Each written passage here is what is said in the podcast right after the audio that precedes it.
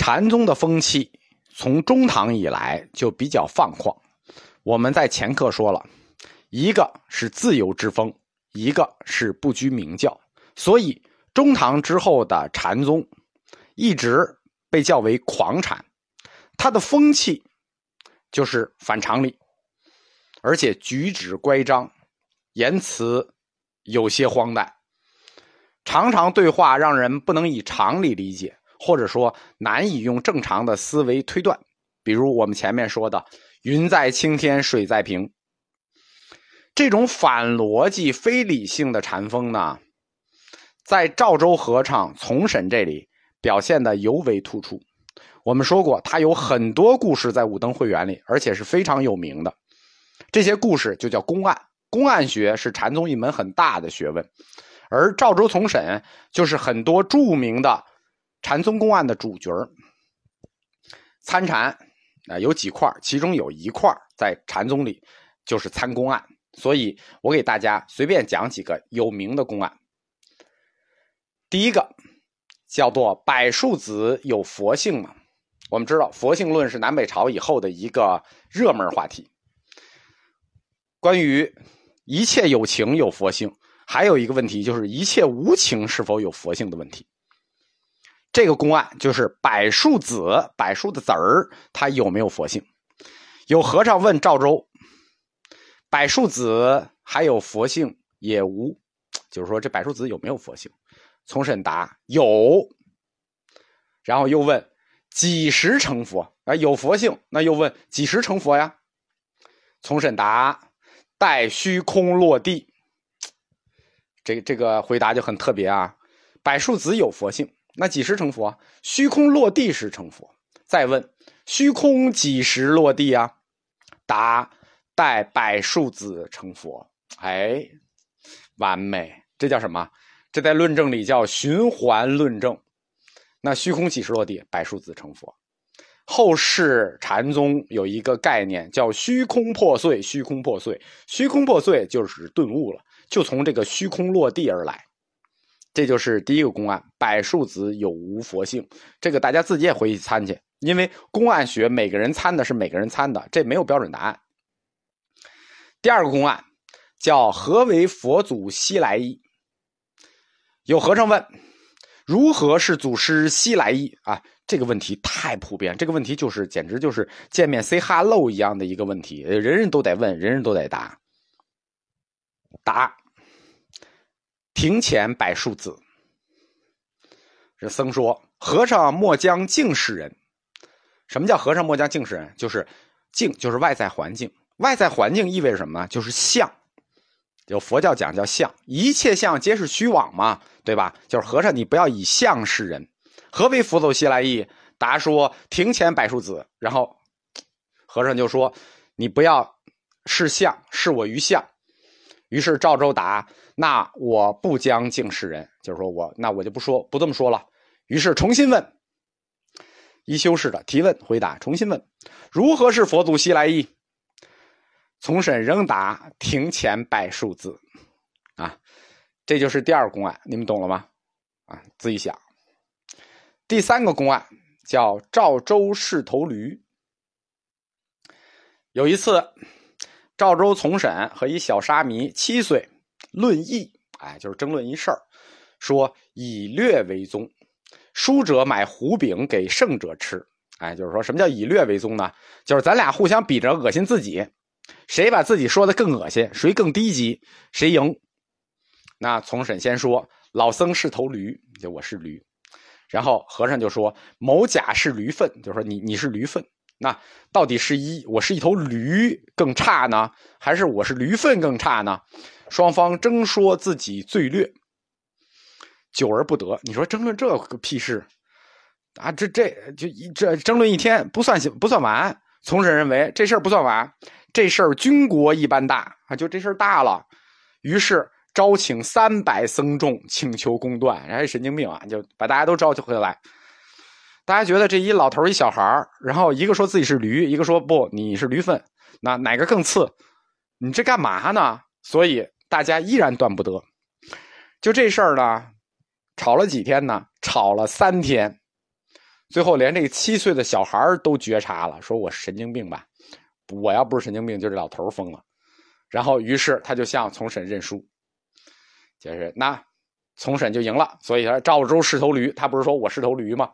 那这就是第三个有名的典故，赵州是头驴。这个你们懂了吗？我我不太好懂。禅宗，它每一个宗派，我们说从这个二次复兴以后，每一个宗派，赵州禅也好，临济禅也好，这个维养也好，每一个宗派都要讲家风，就是说，这你区别于其他宗派，你有什么特色？就是我们宗，比如说赵州禅，那我们宗的特色是什么呢？一般我们外人管这个他们宗派的特色叫宗风，他们自己就叫家风。每个宗派都非常重视自己的家风。赵州禅的家风也是一个著名的公案，就是赵州家风。有和尚问从审：“如何是和尚家风？就你们家家风是什么呀？”从审答：“不向你道，就不跟你说，不向你道。”又问。为何不道？答：不向你道。懂了吗？这个其实好懂，这个就是赵州家风，就是不向你道，不道。赵州家风的这个不道，就是不说。他在禅宗里叫做一种事。我们后面讲黄波西运会讲到，禅宗传法两把钥匙。一个叫事，一个叫言。言就是说，事就是行，就动作。它不到，那就不是言，它是事，势能的事。赵州和尚曾有首诗，叫“云有出山势，水无头见声”。那这种点化方式，云有出山的势，但水无头见的声，就叫有势无声。这就是赵州家风，懂不懂？记住就行了。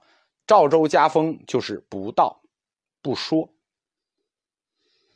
不道作为一个宗派的家风，大家想一下“不道”这两个字，不说。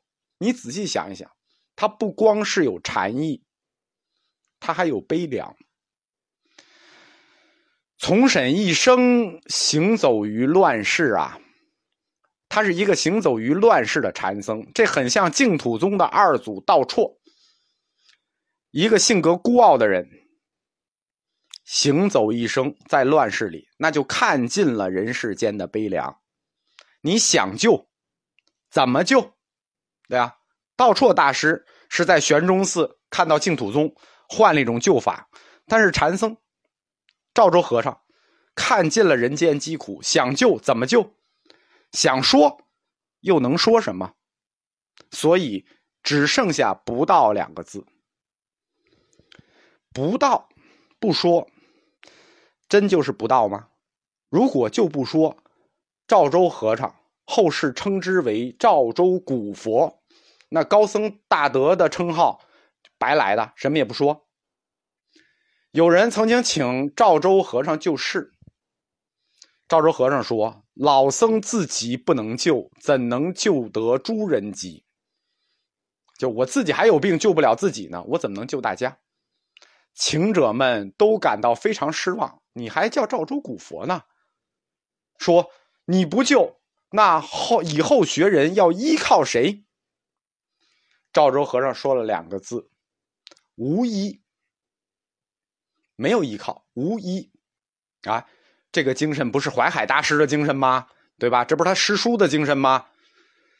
赵州说：依则踏着地，不依则一任东西。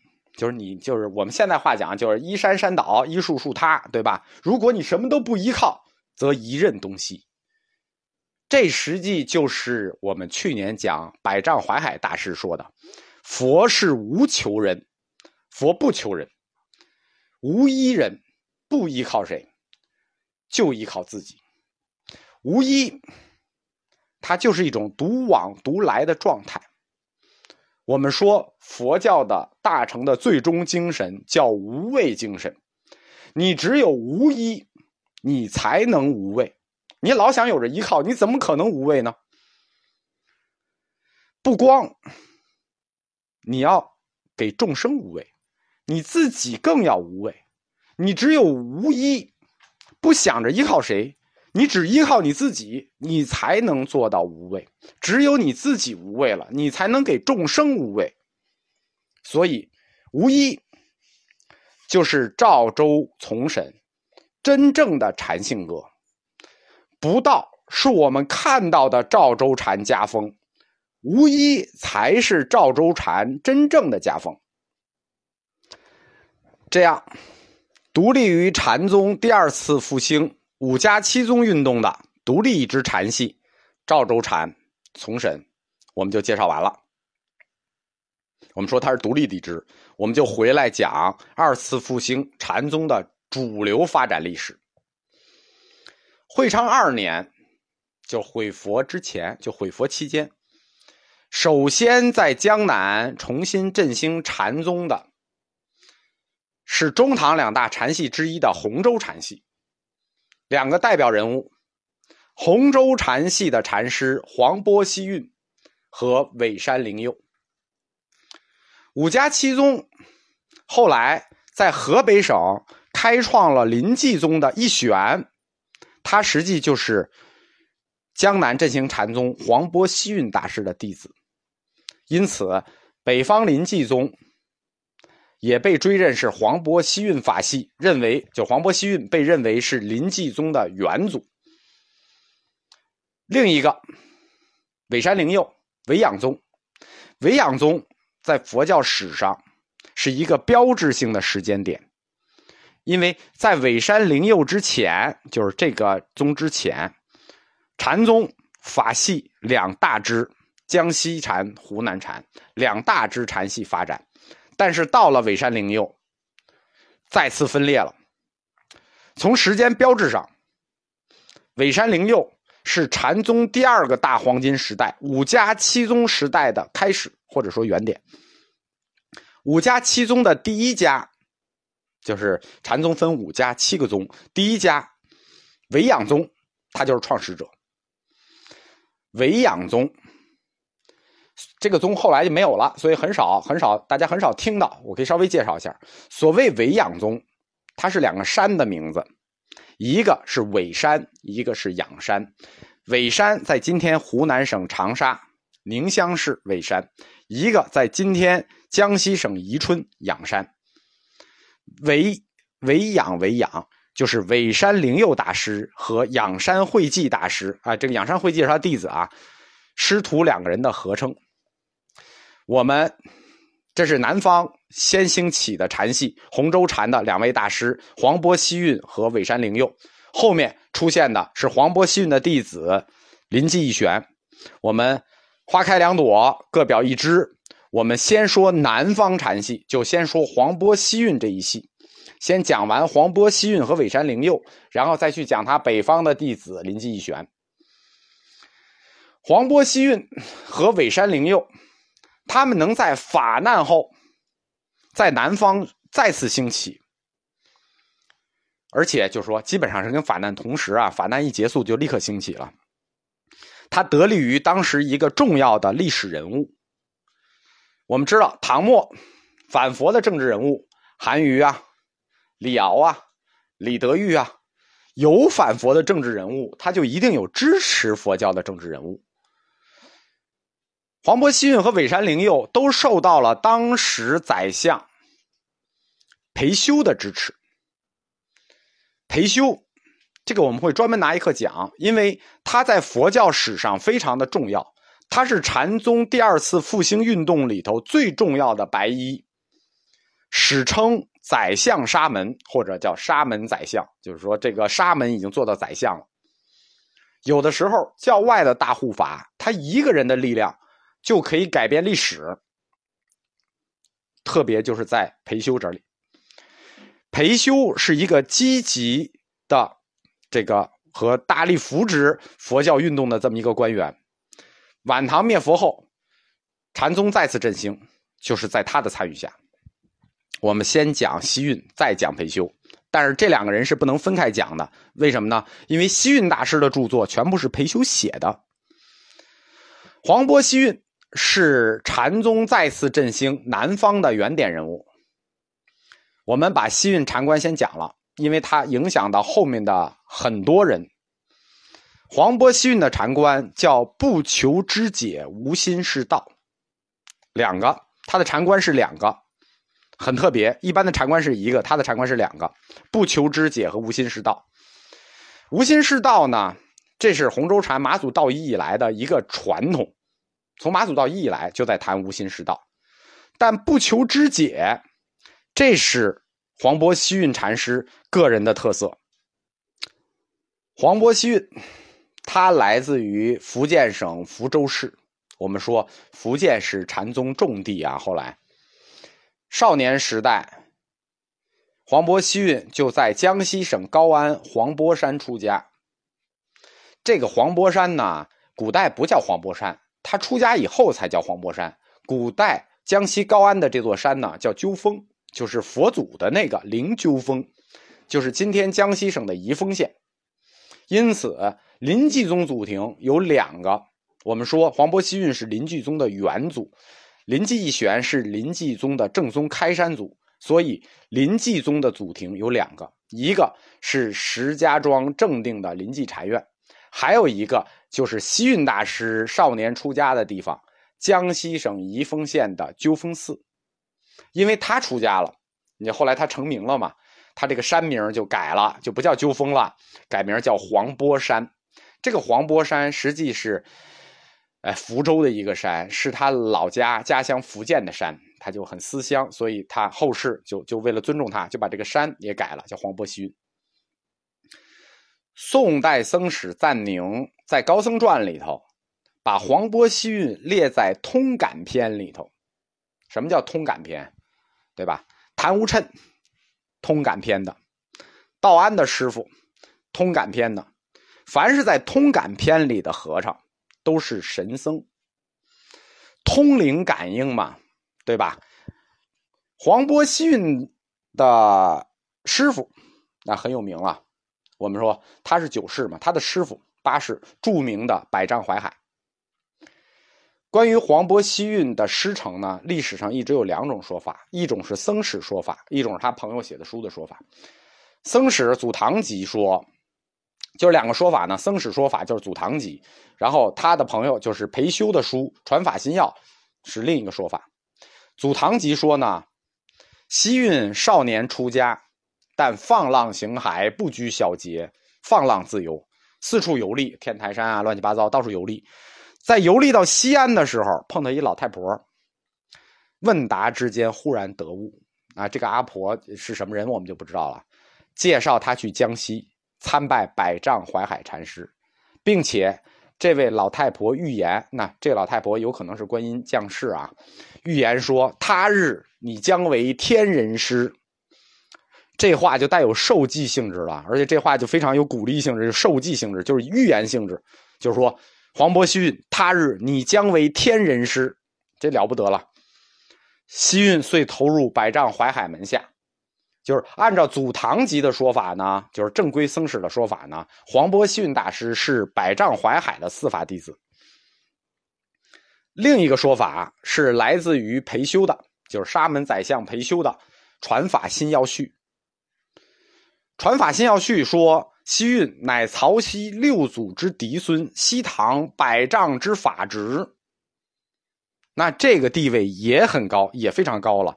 曹溪六祖慧能之嫡传嫡孙，百丈之法侄，那他跟百丈淮海之间只是叔侄关系。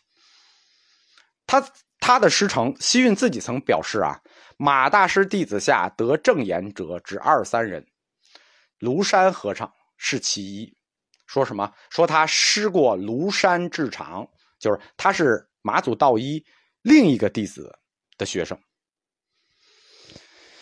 宰相裴修和黄波西运之间，他们的私人关系非常深厚。我们说西运的著作都是由裴修写的，所以裴修的这个《传法新要序》的记载应该是可靠的。所以我们只能说，西运大师的师承是江西禅系洪州禅，但他的师长应该不限定于百丈怀海一人。但是他肯定是师出名门啊，对吧？慧能嫡传法孙，这个是肯定确定的。百丈怀海不在了以后，西运就从百丈山回到了黄波山，啊，这个时候已经很有名了。这个僧史记载说：“天下四方学徒望山而趋，睹象而悟，往来海众常千余人。”什么意思？睹象而悟，了得吗？对吧？看一眼就悟了。你想这是什么操作？望山而趋，睹象而悟，而且有多少人呢？海众像海一样的众，常千余人，这个规模就很大了。法难。它实际开始于公元八百四十二年，就是会昌二年。但我们经常说法难，会昌四年，会昌四年法难，是因为会昌四年的法难就到高潮了，二年已经开始了。但是，在唐武宗的元年时期，唐武宗对佛教还是非常友好的。他后来突然倾向于道教了，就赵归真。会昌元年，作为朝廷的重要人物。裴修他总是先知先觉，他就已经感受到了政治的风向。会昌二年是法难开始愈演愈烈，但之前就有风头，所以黄波西运就被他的好友裴修，当时裴修还不是宰相啊，中陵尉，就接到了中陵保护起来。这个中陵就是今天的南昌市啊。这样黄波西运就逃过了会昌法难。六年以后，公元八百四十八年，那唐武宗就就挂了，就唐宣宗了。八百四十七年是会呃大中元年，就是唐宣宗元年，法难就结束了。在大中二年就解除了法难，法难就正式结束了。